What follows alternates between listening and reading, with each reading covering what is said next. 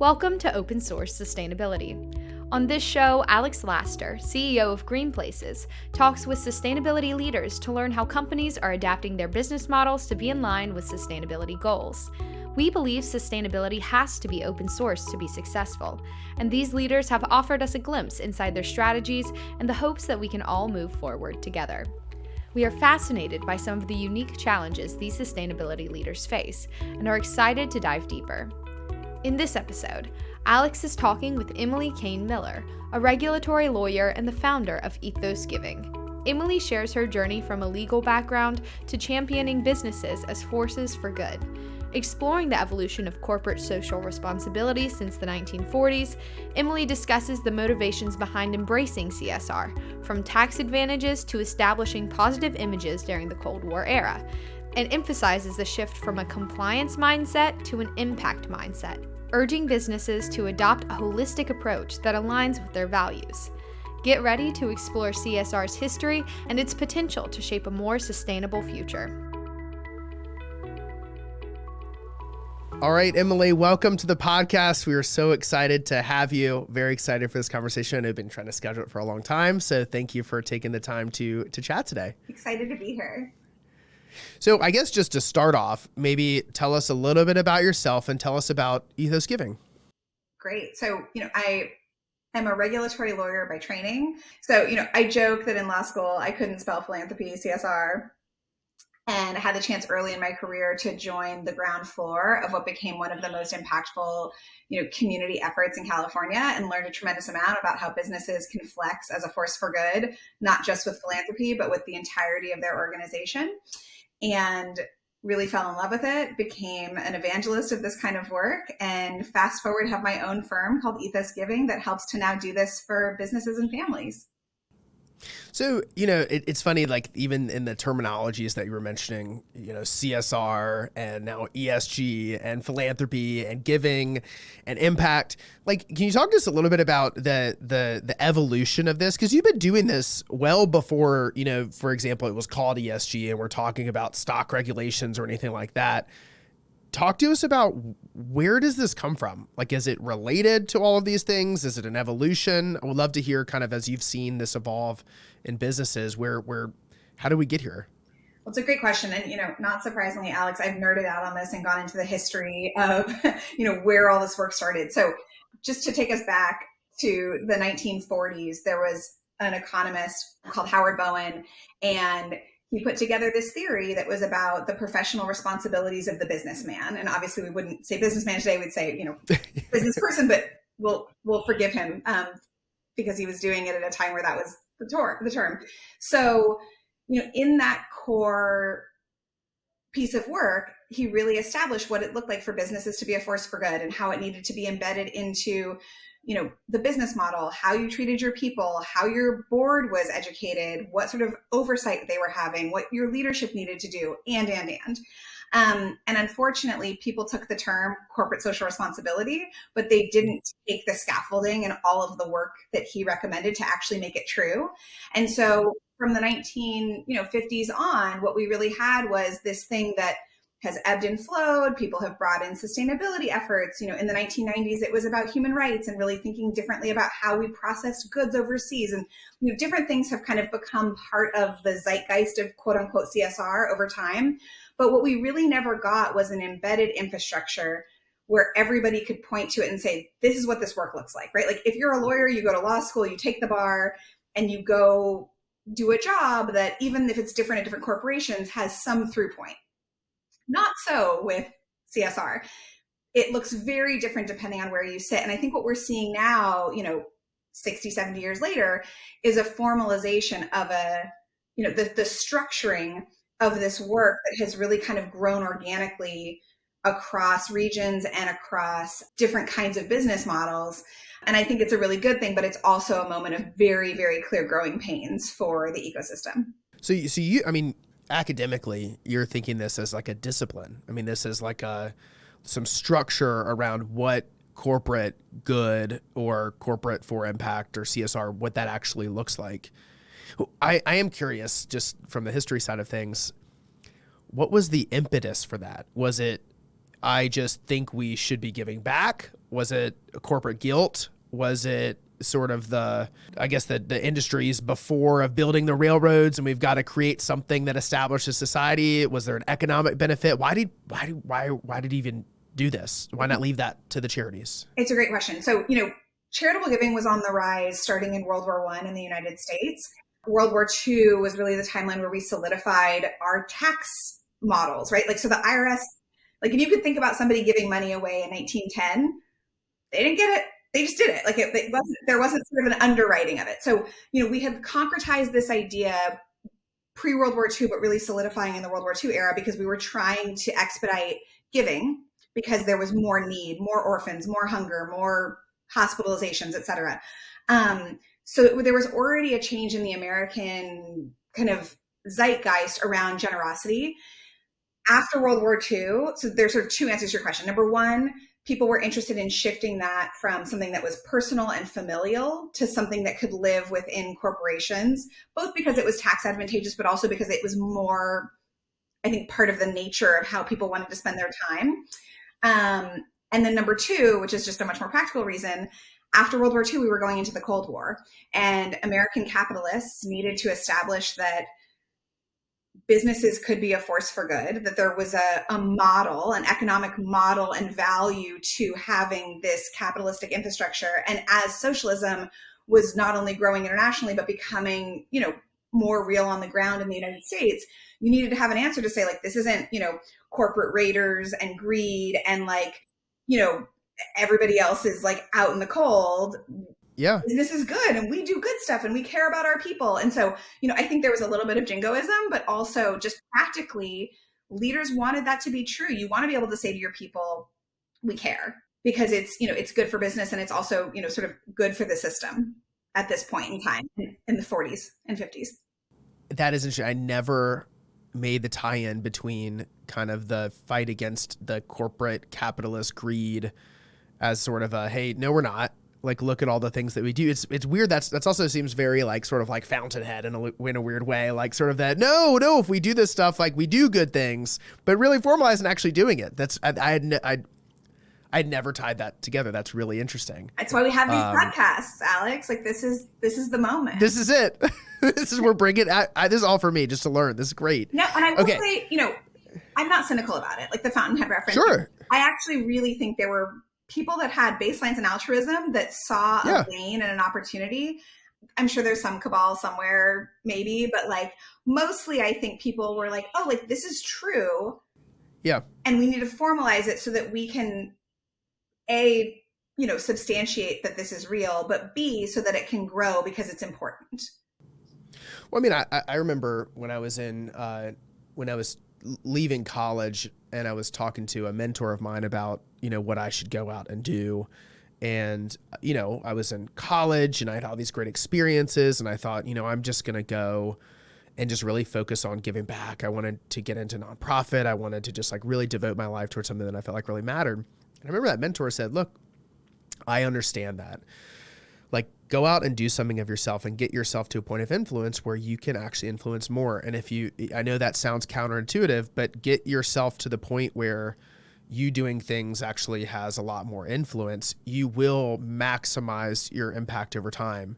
And it drove me in that direction obviously now i've gotten fully into this as you have as kind of a full-time job.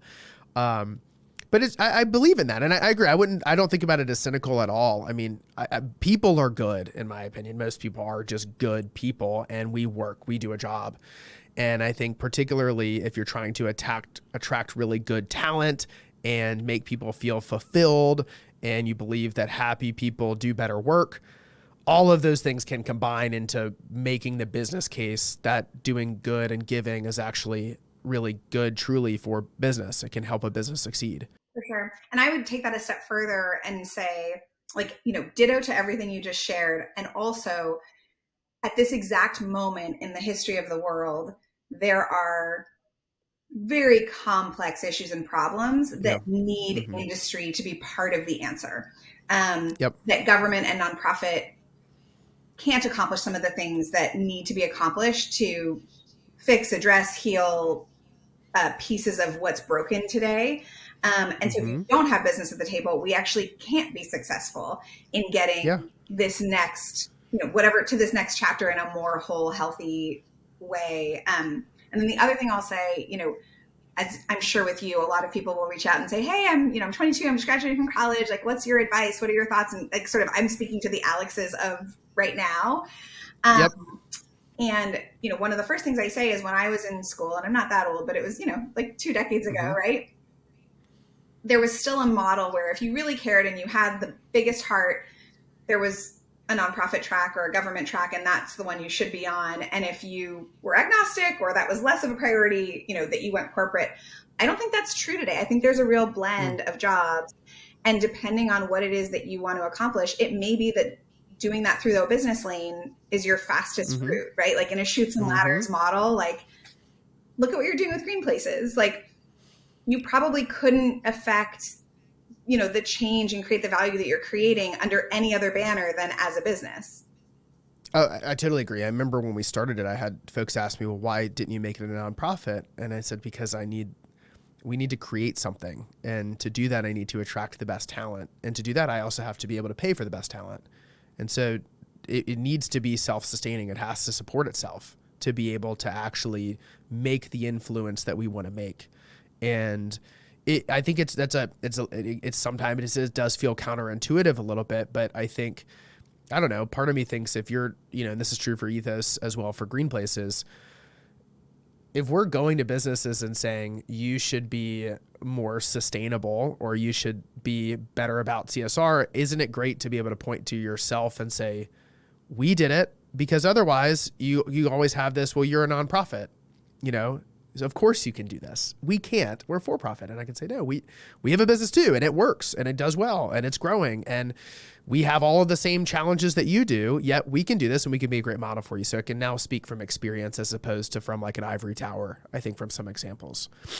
100% and you know so too i'm sure as your business grows and you're able to show other you know use cases it's not just privately held companies it's not just you know you, you can be fortune 100 you can be publicly traded you can be multinational and this is possible and i know because i've been there done it been at the table and that's like such a great tool in our toolkits So we've talked a little bit about there is a framework, and I've I've read through your materials and seen some of this. But just for the folks that are listening or watching, what is the framework for C- CSR for impact? Like, what is what is what are all the levers that we can pull here, and how should people be thinking about this stuff? awesome question so you know one of the things this is an evolution from my perspective right as we discussed we're we're kind of living in the gold rush as it were of whatever is going to be the thing that kind of comes out of this and so um I think people really are looking for systems and looking for ways to do good, but have it make sense and have it not completely subsume the business. So I love tools like Green Places and obviously what we're, you know, trying to do with ethos tracking just to help people get models for, for what's good. So I love your model. I love our model, but I, I still, just to say out loud, I don't think there is like anything that is like the perfect fit. But what I will say Right. and what we, you know, what we do in our work is try to shift mindset. So I will, you know, the vast majority of the companies that we've been able to work with and see under the hood around are really trying. And I haven't found a single partner where I'm like, wow, you've got the perfect system. So, number one, if you're listening and you're feeling overwhelmed, you're right alongside everybody else in this whole moment. Um, and, you know, in order to sort of make sense of the puzzle, one of the things that we found is that people uh, are, are doing this work throughout the entire business organization. So there's not like one team that's responsible for good. It's coming out of HR and legal and, you know, finance, not to mention philanthropy, sustainability, supply chain, et cetera, et cetera. So number one is kind of getting your house in order and really wrapping your arms around all the ways that good is being accomplished within the organization. Uh, and essentially just doing an audit of like, hey, like what are we doing that's additive, positive, et cetera. We have a framework for that on our website, ethostracking.com, if you want to check it out. But anybody can kind of take that thinking. And then the, what you do once you identify kind of all of the places and spaces where this work is happening is take a step back, try to identify how to measure and manage that work, and move away from a compliance mindset, which is how most of this work is happening, which is like, how do I not get in trouble? Right. And then move into an impact mindset, which is what are we doing that's valuable? And then we can assign, you know, regulatory requirements, marks, storytelling, uh, ESG documentation. But rather than have the compliance standards lead, focus on like what value is being driven and then we can talk about how that that files into compliance and really help the business from a growth perspective um, so that everyone can be on the same page. You're not double managing data. You're not creating room for error and also just room for burnout right so that's squishy but that to me is the best way to to set the table uh, and then the other thing I'll say, you know, ESG isn't a panacea. I think people are are trying to do the right things, especially publicly traded companies are trying to do the right things to to not get fined, right? Like to not get in trouble. Um, but I would be really, really leery of creating an entire framework around any one sort of regulatory or compliance model today because I think they're all going to be changing certainly in the next handful of years. Like we're going to be living in constant aftershocks. And if you have everything framed around ESG or SDGs or, you know, wherever your, whatever your thing is, um, I think it's going to have to continue to evolve. And I, you know, I'd, I'd hate to see people kind of have this work fall down because it's too attached to one model.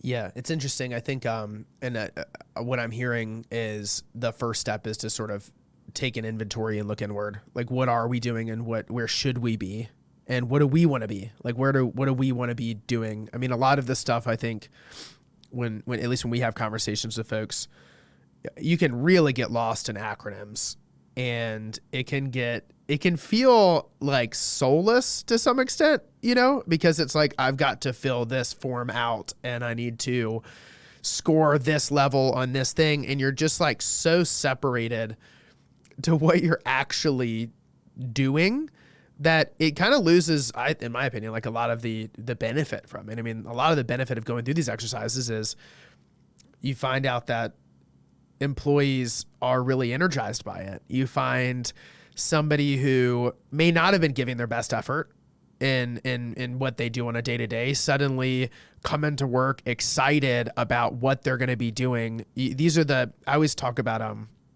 in our company I always talk about holiday party stories because when you're at a holiday party, that's when you hear that's when you hear culture at a business. That's the nobody sits around the table saying, "Oh, yeah, did you see our gross margins this year? Like that was awesome. It's the other stuff, right? It's the things that we do for, you know, 90% of our day, like the working hours that we're in. And I think a lot of the stuff is building those holiday party conversations. It's the we got this across the finish line and it was really cool. Look at the impact that we made. I'm so proud of this thing that I did. Most people at the end of the year, when they stand up and they say their biggest accomplishment, it usually isn't tied to their business, their biggest, like, you know, uh, economical business impact. It's usually something else they did, a way they helped a friend, a way that they made a connection that otherwise wouldn't, a way that they, you know, rolled up their sleeves and did something that really made a bigger, broader impact to themselves. And to me, in sort of the way that, you know, you've described it, that's kind of the point and you lose that if all you're focusing on is how do I fill out the survey? Right. You know? And, you know, as we talked about you know a few clicks ago so many of the people coming to your organization who are focused in this work are doing it because it comes from a place of soul and a place of wanting to be additive. And if you get so far into the regulatory realm that soul dulls. Like it's it's really deflating. And so i believe as you believe that this is a motivator and will help your talent pipeline and you know it will grow your investment portfolio and it will support customer acquisition and all those things but the reason that that's true is because of that shine from the, the soul piece of this work. And if the soul dies because this is so process oriented and like totally attached to P&L, then I think the work suffers, the community benefit suffers, and also that value proposition decreases um, because it's less authentic and less, you know, less vi- viable. Yeah, yeah, I totally agree and y'all have done obviously y'all drink your own kool-aid you've done some amazing things in your career prior to this point and obviously at ethos tracking i'm just curious what are some big successes that you uh, can recall of, of some things that you've been able to be a part of, you know, in kind of the world of ESG? Do you have any kind of top of mind that, you know, are good examples of just some things that you're really proud of? For sure. Um, you know, I'll tell a client story and then an internal win that I think we, we built out for our team. Um, you know, we've got some really amazing clients and I joke, it's like being a parent. Like I, I don't have favorites, you know, but then there are these moments where some of them just really shine, you know, um, and, and you're just super proud. So, you know, locally we work with a, I'll say a sports team and they're amazing and we love them. They really care a tremendous amount. Um, and they, you know, they came to us and said, we've done a lot from an infrastructure build perspective. We've got some incredible relationships. How can we level up? Like, mm-hmm. you know, we're we're getting a passing grade. Like we're doing a good job, but like we want to do a great job. And I love these kinds of assignments. You know, it's like reporting for duty. Like let's let's do it. um, and what we identified was that it's great to have infrastructure. It's great to have sports fields in this example, but if you build it, they may not come. And the whole purpose of these was to service young people in the community and give them the resources that they needed to play and be outdoors. And this was coming out of COVID, so there was a lot of like learning loss and social emotional stuff. Um, and as it turns out, we were able to very, very quickly put into SuperDrive without a tremendous expense a ton of different programming and scaffolding where we could then put KPIs and metrics around the work to immediately see uh, just you know by putting in some simple partnership programs you know that included tutoring that included coaching that included you know some social emotional healing work for these young people pretty much overnight right? Like we saw the usage of these places and spaces grow. We saw the pre-post data of these young people's engagement improve their parents feeling more connected to the school. People again coming out of covid we're really missing that community fabric and, and that increased by play. Um, and now you know two years later some of the data is really impressive around you know reducing uh, truancy reducing um, you know in, increasing learning and you know taking major strides in some of these academic goals because you have the sport that's the you know the prize. But first we're going to all do our homework and we're going to you know so without a tremendous amount frankly of funding time or and even really creativity but just kind of being able to like pull back and say like how can we be additive we were able to jump in and really grow this work. And I think, you know, we often talk about with our clients getting to duh, like that moment where you're like, okay, duh, like, of course we should be doing this. Most of the work that we help to create, frankly, is fairly obvious, but it's just, it's creating the space and just the background, like the expertise to come in and say, hey, like, we're seeing this from a different way you've been doing a great job in this lane. How do we open the aperture and make sure that we're thinking about this more holistically and pulling on all the levers within your organization that can show up right now, including coaching, including tickets, including swag, not not only the the capital. And it turns out for most partners, there's a lot of low hanging fruit. So I love that work uh, and helping people get to that moment of duh you know, within our own team, we've got, I think, the opportunity, and we've really seen this grow recently to to do some training because we haven't as we've talked about we, you know no one can go to school like you do for law school or dentistry or teaching. Um, and so we've been able to you know bring on a, a lot of talent that have gone into corporations and other firms with a totally different toolkit. Um, and one of my proudest moments is seeing our alums come back and say look at the projects i'm working on now that are part of giant corporations and sort of seeing the ethos fingerprints on all of this work going out into the world. Um, we've been able to grow our internship pipeline and, you know, just seeing how we can really be a mentor and, um, and help frame what I hope will be the next generation of what I believe will be the next generation of leaders in this system has been incredibly formative and walking the walk. So working with partners like Green Places, you know, making sure that we have a robust employee giving program. Ethos gives, you know, our cash, not matching for every employee to be able to deploy to the nonprofits that matter to them, you know, in our own way, you know, we're, we're a boutique small agency, but just kind of showing how we stretch our organization and show up in the world in the way that, um, you know, is values aligned with how we recommend for our clients is you know a way that we're building that culture and then obviously the training that we provide to our people so we can do that for our employees you see it immediately how it goes out into the world and you know and, and creates a difference in the places where where our team grows. That's amazing. I love the uh the phrase the moment of duh of how do you basically clear the path so people know what to do? But that to me that is like that's built up in this idea that most people want to do it. They just don't know how you know you're not creating desire you're creating a path so that they know what it is they need to you know actually accomplish to be able to reach the goals and the outcomes that they want. That's amazing.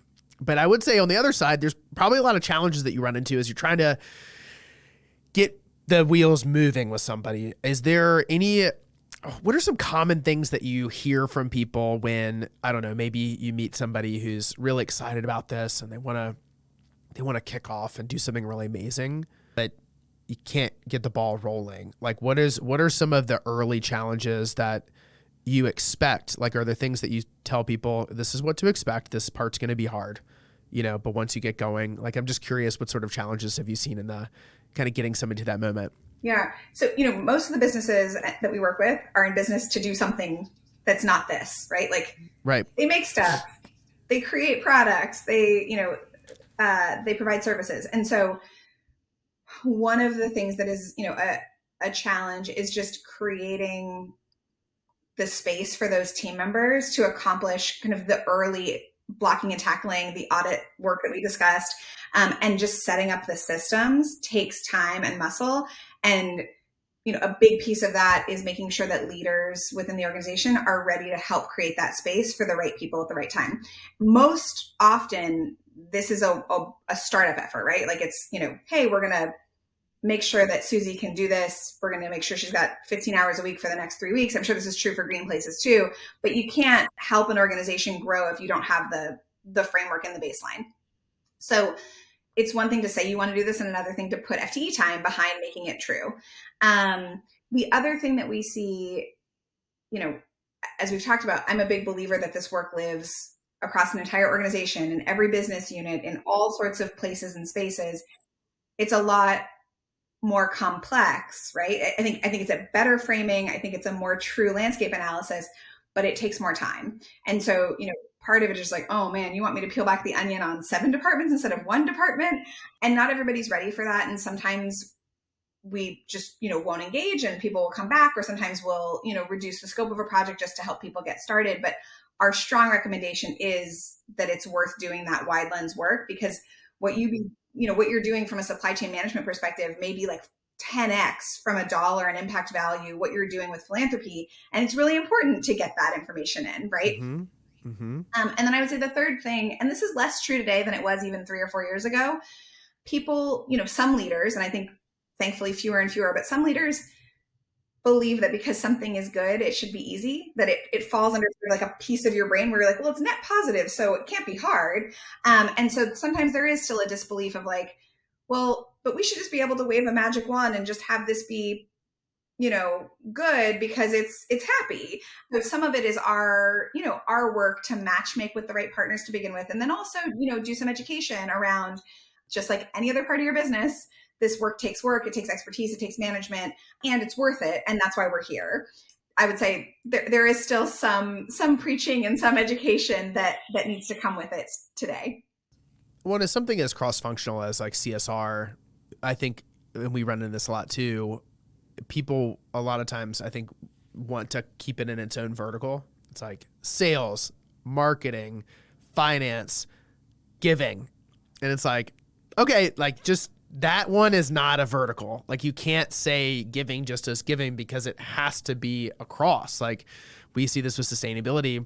All of the things that we recommend have implications for finance. They all have implications and opportunities and responsibilities for HR and people operations, for the executive, for the board, for the newest employee that starts. It's like all of it. And and having sort of a horizontal function across everything does make it really powerful when it works but it is uh, we find this too is you got to get everybody at the table and we all have to understand that we all bear some responsibility in this. If it's treated as a silo you're gonna it's gonna wither out. It won't have enough oxygen to actually get where it needs to which is hard.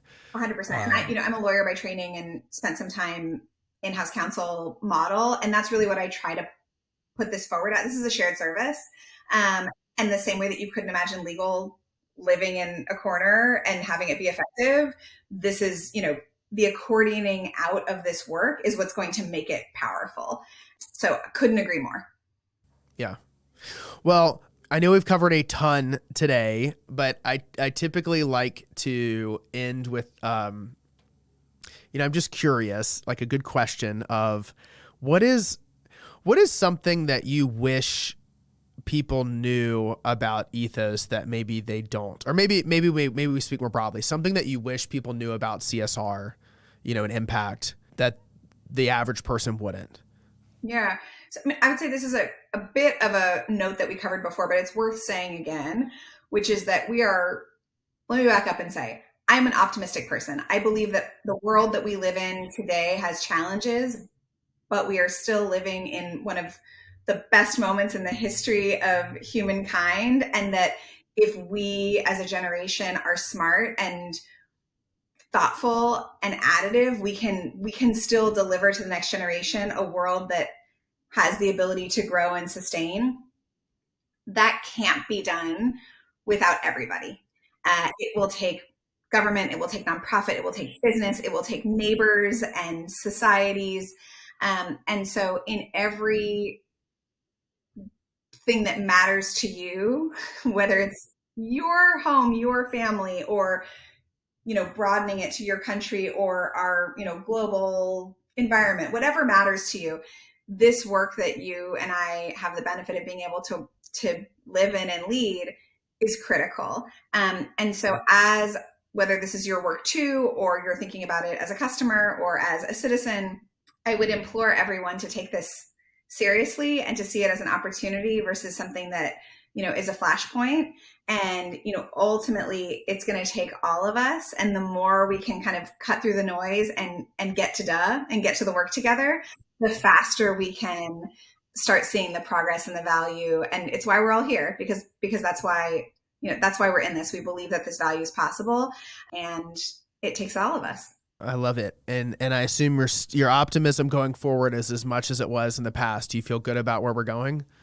I do, um, and I think one of the reasons that that that's happening is because there's more clarity, more engagement.